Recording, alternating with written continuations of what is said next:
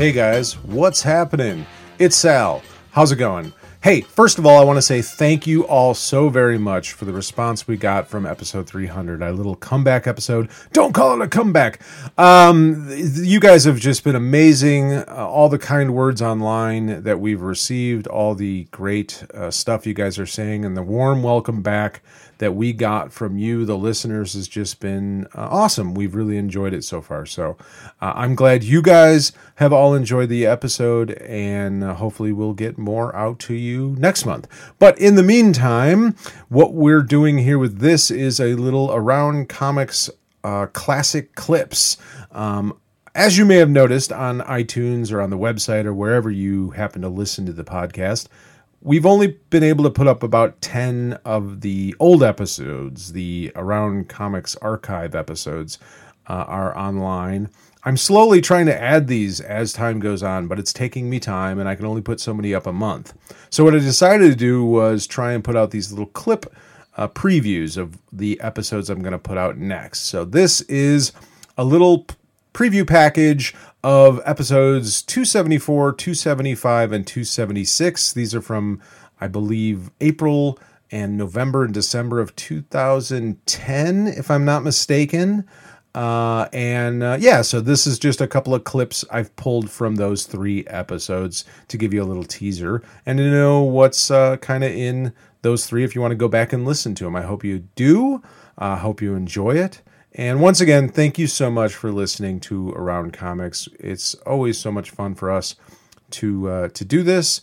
Uh, we're just always felt like three knuckleheads with microphones talking about stuff we like, and we've always been kind of amazed that other people like listening to us.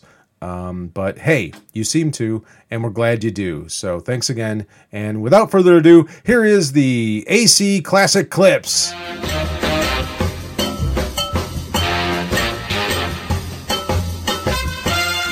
Well, the thing, they- the thing you know. about you, the thing about you, and I'm an asshole. well, no, you you look at things and and and it's one of the things I, I love about you and hate about you. Oh, is that a strong word? Well, yeah, but Dislike.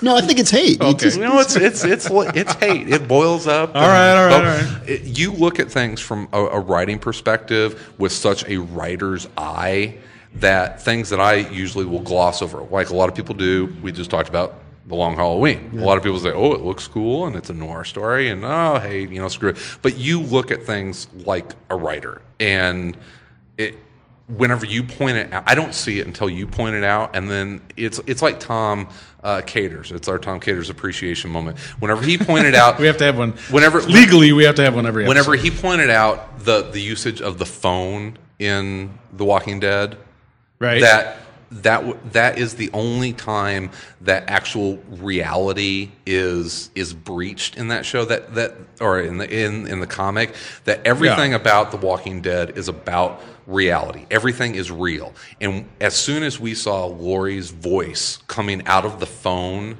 that Rick was talking on that's the only time that that book has ever veered from the path of reality uh, of that what it set up except for The Walking Dead. Well, suspension of disbelief there. Yeah, okay, yeah, but you know,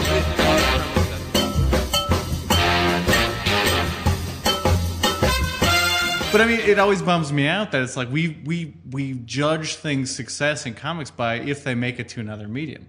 Like that's like a weird, sad, like you know that like you're gonna graduate from high school and then go into something better. Like, were we fucking? Well, it's it, go- we, it- preschool. It, like, goes it goes back to the the common you know.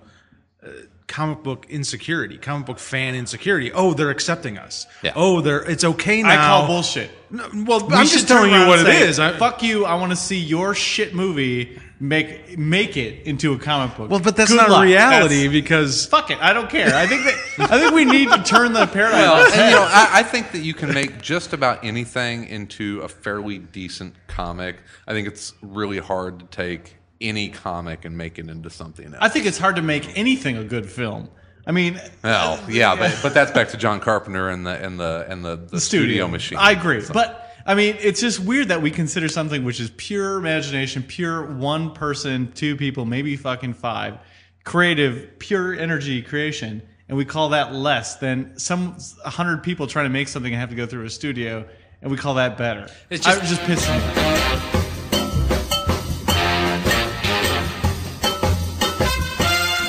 I, I want to I want to play some of these.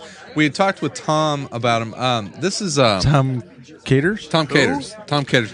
This that is quitter Who's Tom Caters? I don't. fr- from like two used months to be on the show years ago. from like two months ago. This is remember that this guy. is this is Frank. Hi, Frank. Caters, this is uh, Frank from Boston. Jesus. Boston. The place you want to go to is called the Outer Limits. It's in Waltham on Moody Street. it's a hike from where you are going to be, Moody Street. But it's well worth the trip. Fucking better go, Quatus. Wednesdays he's open well past 6.30. Uh, just uh, tell him Frank sent you, and you'll be fine. Okay, so first, what you do is you park the car in the yard. Is Outer Limits a strip club or a comic book shop? I'm not sure. I